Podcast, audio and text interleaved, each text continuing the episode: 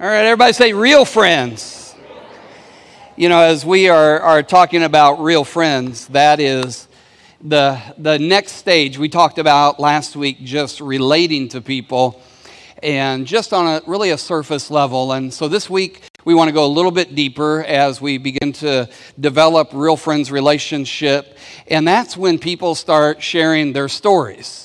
Uh, when you, you just relate, it's not just, hi, how you doing? How's the weather? How's sports? But people begin to open up and they begin to share their stories. They, they don't go into in-depth, dark secrets, but they sort of give you a, a beginning, broad view of your life, of their lives and what's going on in their lives. And, and if you get a chance, ask Meredith about her experience at the racetrack um, in the men's restroom.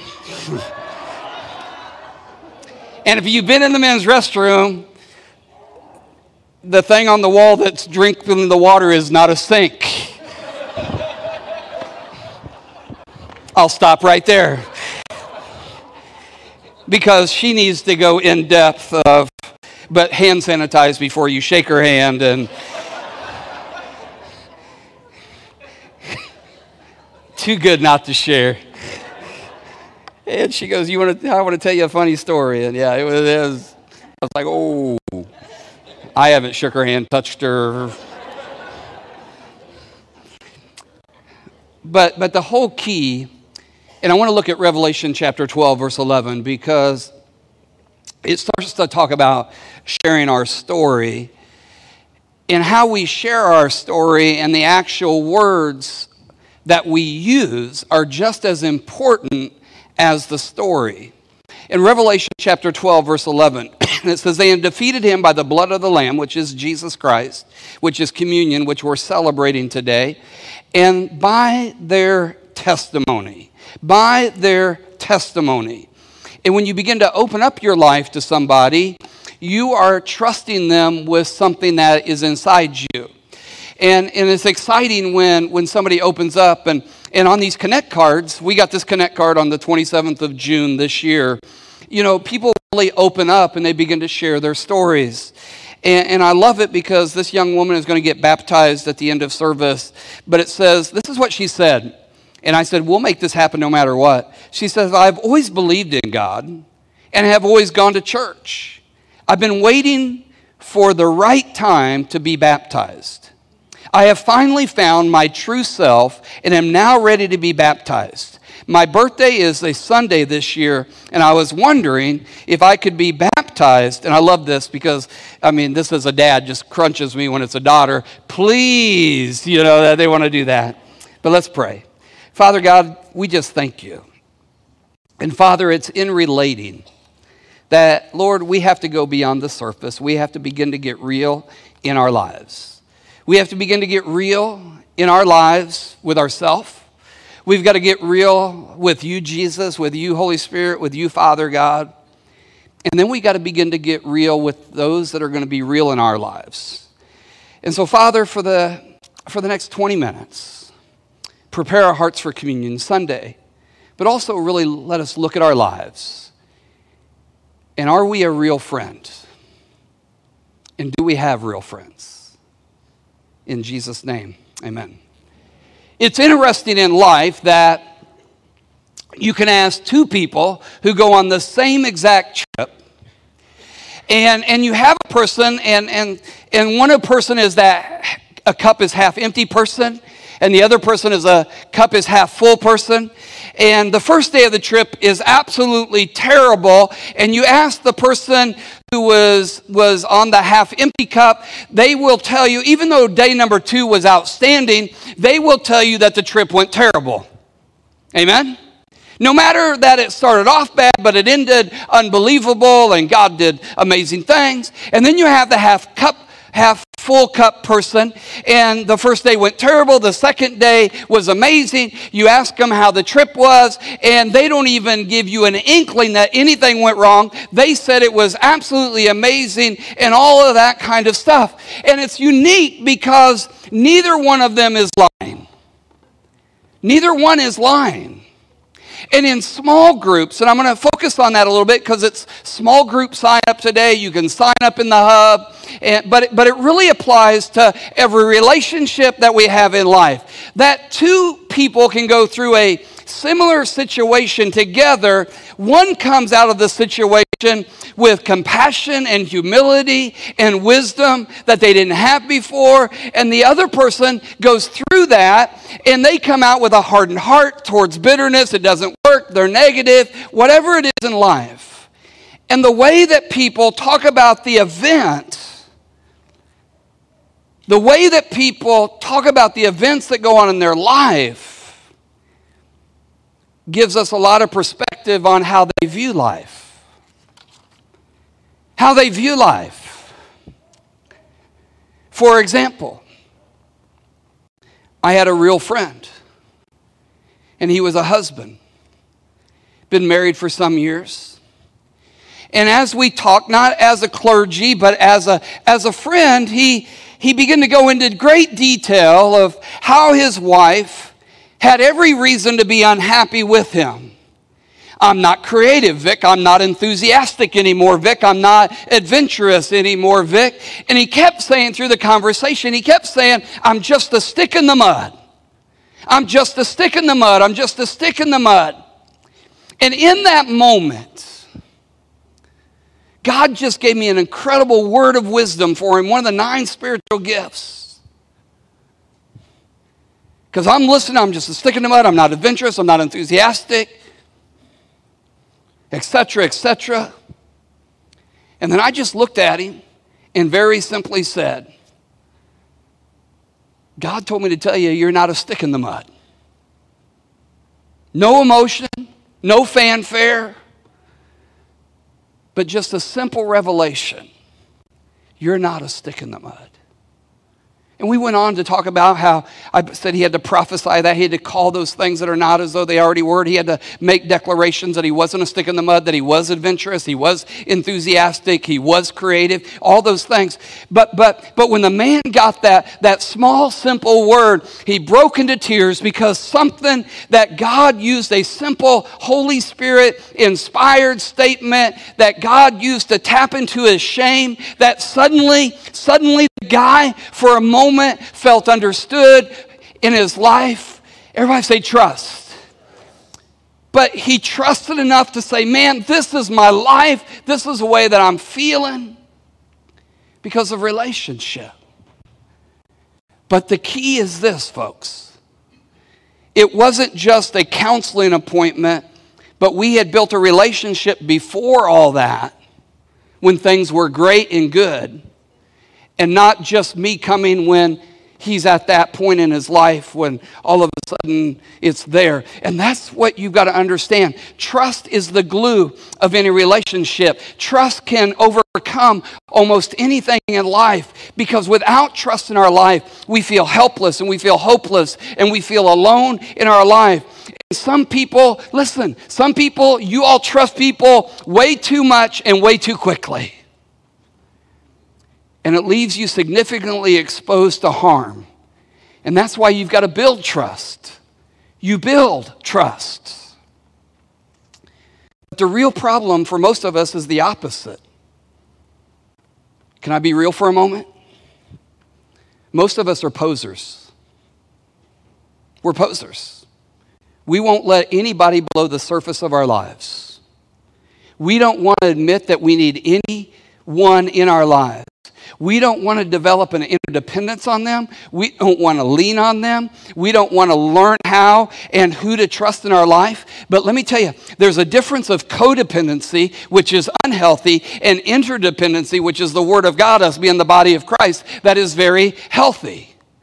And you got to understand there's a difference. You're not becoming codependent on a person, but you're interdependent upon that person. Trust is the glue of any relationship. And Communion Sunday, we need to remember to trust in Jesus because we believe that we trusted Him with our spirit to go to heaven, but we have to learn to trust. Everybody say trust. We've got to learn to trust Him with our daily lives. We've got to learn to trust Him with their daily lives. And let me tell you, trust is revealing our wounds to receive comfort. Trust is revealing our wounds to receive comfort. Trust is revealing our story. Because, see, when you're like, hey, this is my story, and, and I'm messed up in chapters one through eight, and I'll tell you, chapter nine, we're going to start rewriting your story.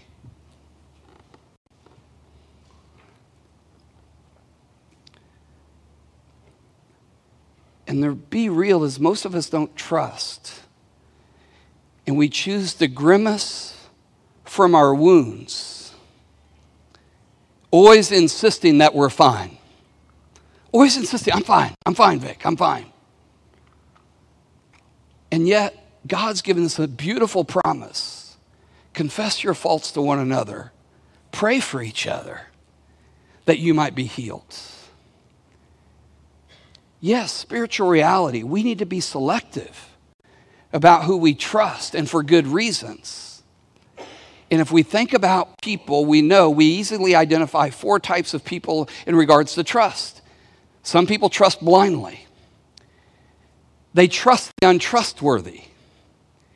And they, un- they trust the untrustworthy, those who lie to them and use them and abuse them and neglect them. And for some reason, they, they, they rely on them. And then you have the people who refuse to trust and they withdraw and they isolate. They build walls. They don't want to be open in their lives. And then you have people who refuse to trust, but then they intimidate. They grit their teeth and they say, you know what? I'm never going to let anybody in. I'm never going to let anybody hurt me again. And let me tell you, you're going to, you're going to be alone in your life. But then some of us have learned to trust wisely. You learn to trust only to the extent that people have earned your trust. You move forward with those who are willing to be open and honest themselves. They speak truth, but not to manipulate. They draw close, but not to control. And this is where we want to go in our small groups, our dream teams, life in general. Everybody say trust.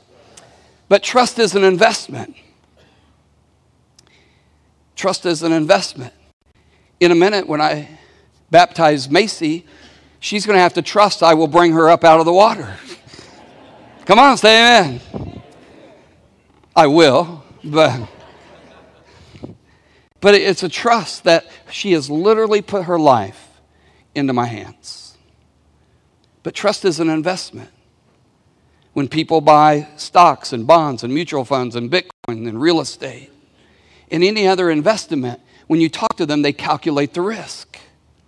And successful investors come in all shapes and sizes and stripes, but the one thing that they have in common is they're willing to take some risk. Maybe not much, but at least a little. And they become shrewd investors and effective investors because they've honed over the years by trial and error of what's good and what's not right. And re- gradually they've learned to spot companies or opportunities where their money is promised a good return. Well, the parallel is as Christians and as human beings, we need to learn to be like wise money managers. We need to study wise money managers and invest our trust in the right people. And probably one of the ways that we learn to invest in the right people is trial and error ourselves. Amen? But better than doing trial and error ourselves is watching others invest in people. And really, the best way to look is look at the Word of God. That's what it is. So you don't have to make mistakes. You don't have to lose your shirt and your house and all that stuff in relationships. And let me tell you, by watching, uh, watching you all and reading the Bible, it don't hurt as much. And I watch how did Jesus trust wisely? And how did the disciples and other people trust foolishly? And then you begin to learn the characteristics and the trait and the fruit in those people that you're willing to move forward with. And you learn to identify people, to take the risk of opening a window opening a window into your heart one more time. Everybody say trust. And when I read the Bible, I think of Jesus, who seemed to make some risky investments in relationships. Did they all pay off? No. And we see his closest followers. They misunderstood him. They occasionally challenged him. And Peter, who was close to Jesus, when you study Jesus' relationships, he was incredibly gracious to draw people close to him. But he was also willing to speak the truth and say something that needed to be said. And when we learn these behaviors, we elevate the level of trust in our relationships. Everybody say trust. So, the backstory of Matthew chapter 14, when Jesus heard that his cousin John the Baptist had been beheaded, he got, he, he, he got on a boat. He went to the place where he could be alone and yet the crowds came because they knew about the miracles. And it's always amazing because they didn't care that his cousin had just been beheaded. They didn't care that Jesus was trying to grieve. No, they're like most people, they were selfish, and, and that's okay. That's not a problem. And so Jesus is trying to get away and grieve his, his cousin's death. Thousands of people were coming on him. And I love it because Jesus, full of compassion, he spent time with the people. He healed the sick. He was concerned that they were hungry in Matthew 14. After dinner, all the, the multiplication of the bread and the loaves and the fish and all that stuff, he tells the disciples, he says, Hey, get in the boat, start rowing to the other side. He sent the crowd away, and he said, Finally, I'm going to have some time alone to thank, to pray, and to grieve. And then you have the guys in the boat. A couple of them were fishermen, so they were great boat people. And in Matthew chapter 14, verses 25 through 29, we see that they're not making a lot of progress because of a storm. About three o'clock in the morning, Jesus came toward them walking on the water. When the disciples saw him walking on the water, they were terrified. In their fear, they cried out, It's a ghost. But Jesus spoke to them at once and said, Don't be afraid. Take courage, I am here. Then Peter called to him, Lord, if it's really you, tell me to come to you walking on the water. Yes, come, Jesus said. So Peter went over the side of the boat and walked on the water towards Jesus.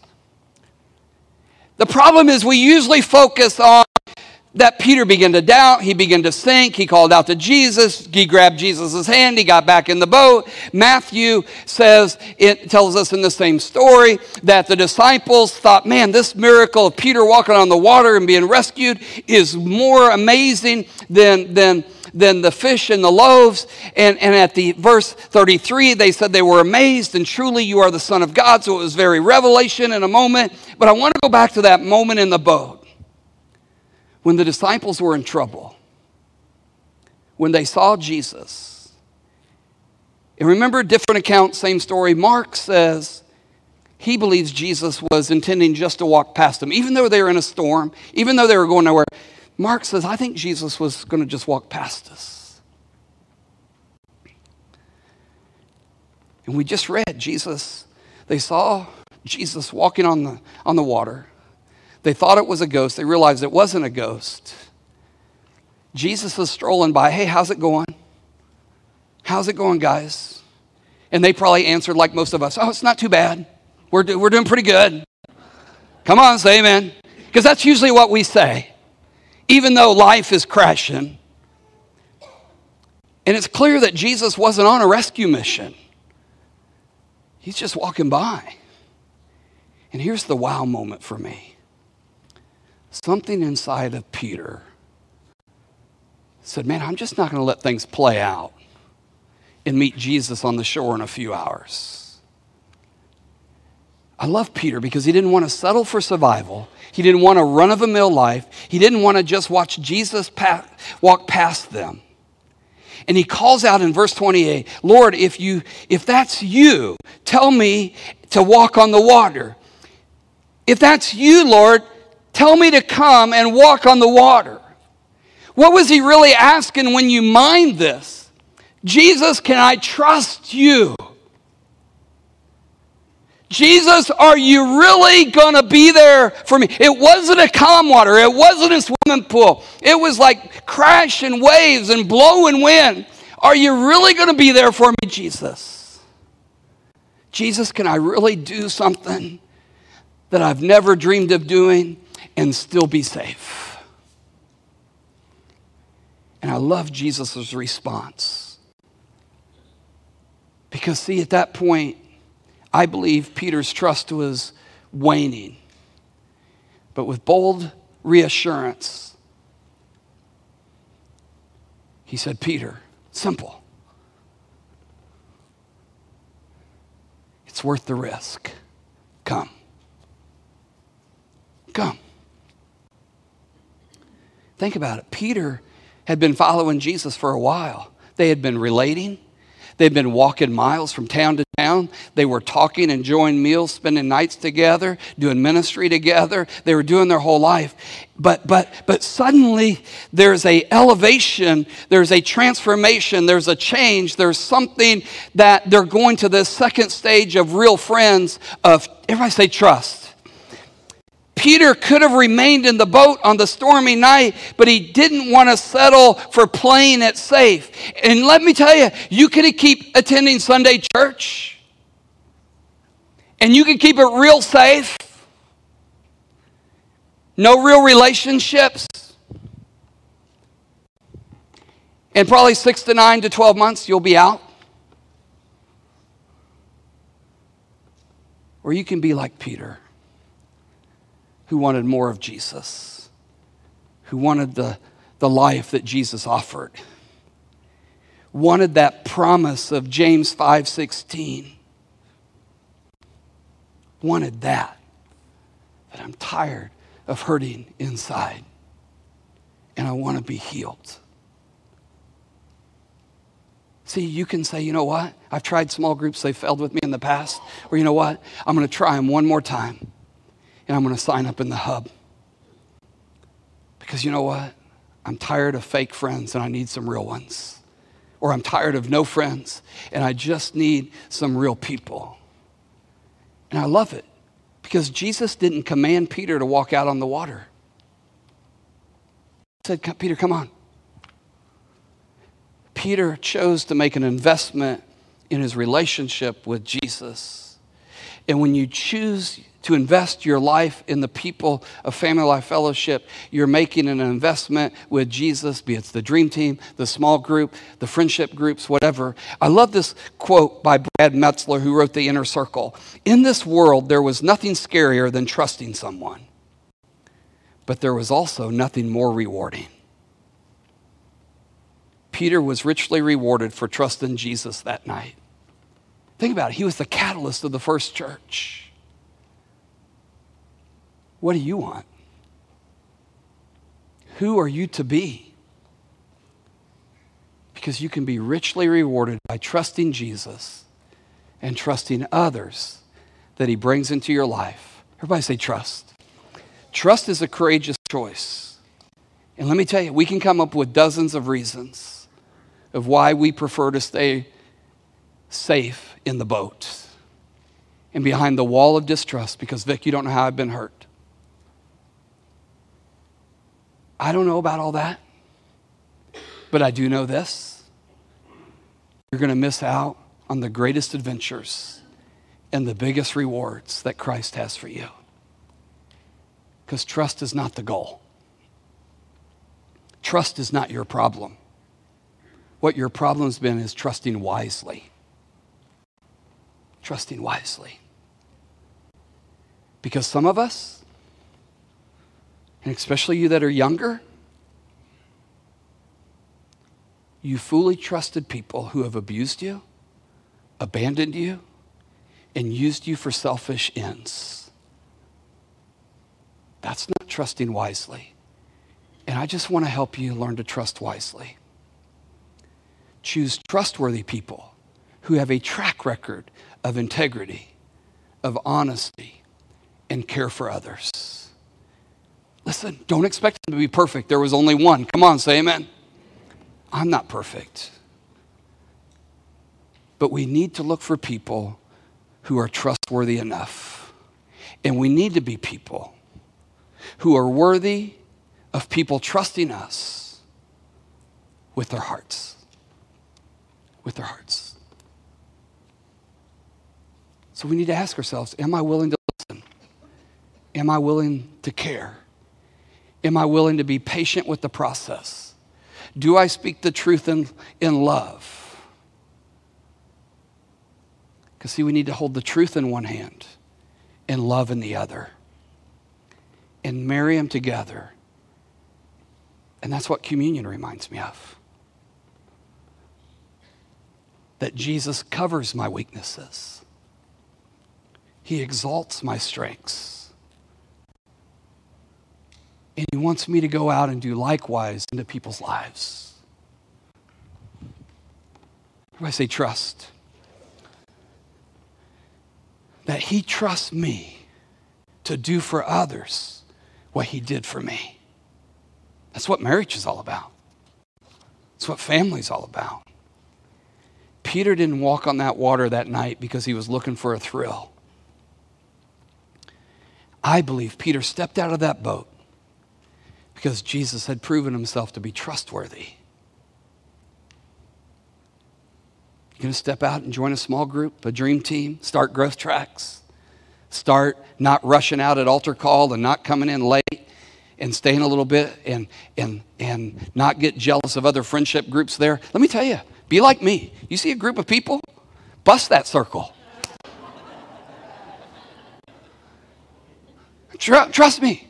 Bust that circle. We were in Branson and watching the Jesus thing the other week, and, and, and I'm childlike. I'm not childish. Sometimes I get childish, my wife says.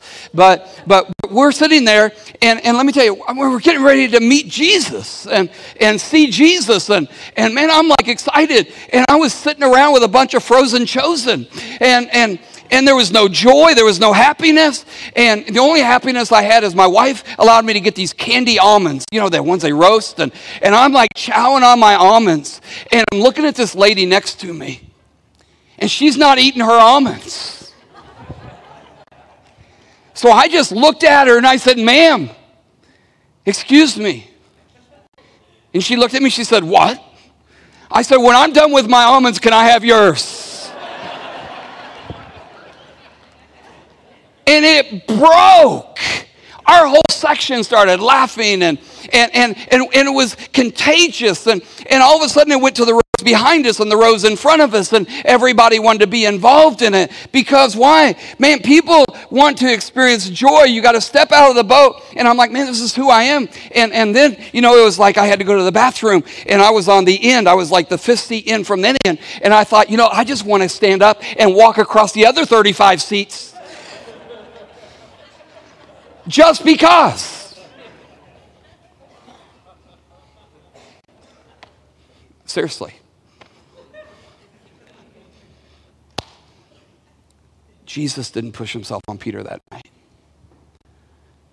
Jesus didn't say, Hey, I know more than you. You're incompetent without me, Peter.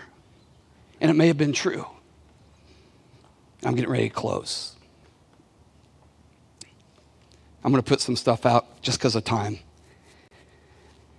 I'll put some stuff out on social media this week on how to how to really relate, just practical things. I'm not going to I'm not going to share it, or I'll share it at second service. But the baptism I want to focus on. Jesus is the consummate gentleman, and he waited for Peter to voice his request. And on the surface, we, when we don't really read the Bible, we criticize Peter for his wavering faith that caused him to sink. But he's the only one that got out of the boat. And let me be real Jesus is the hero of this story. But the second hero in my eyes is Peter. And I want to close with this tell your story. Your story.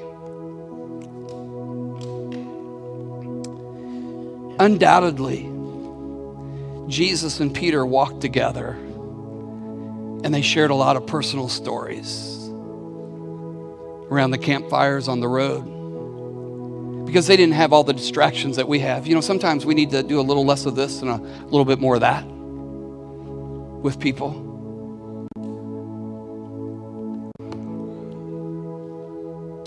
Peter was telling the story of his heart when you really look at it. I want more than safety. I want more than status quo. but I want a friend. And I'm going to take a real big step to connect with Jesus at a greater level.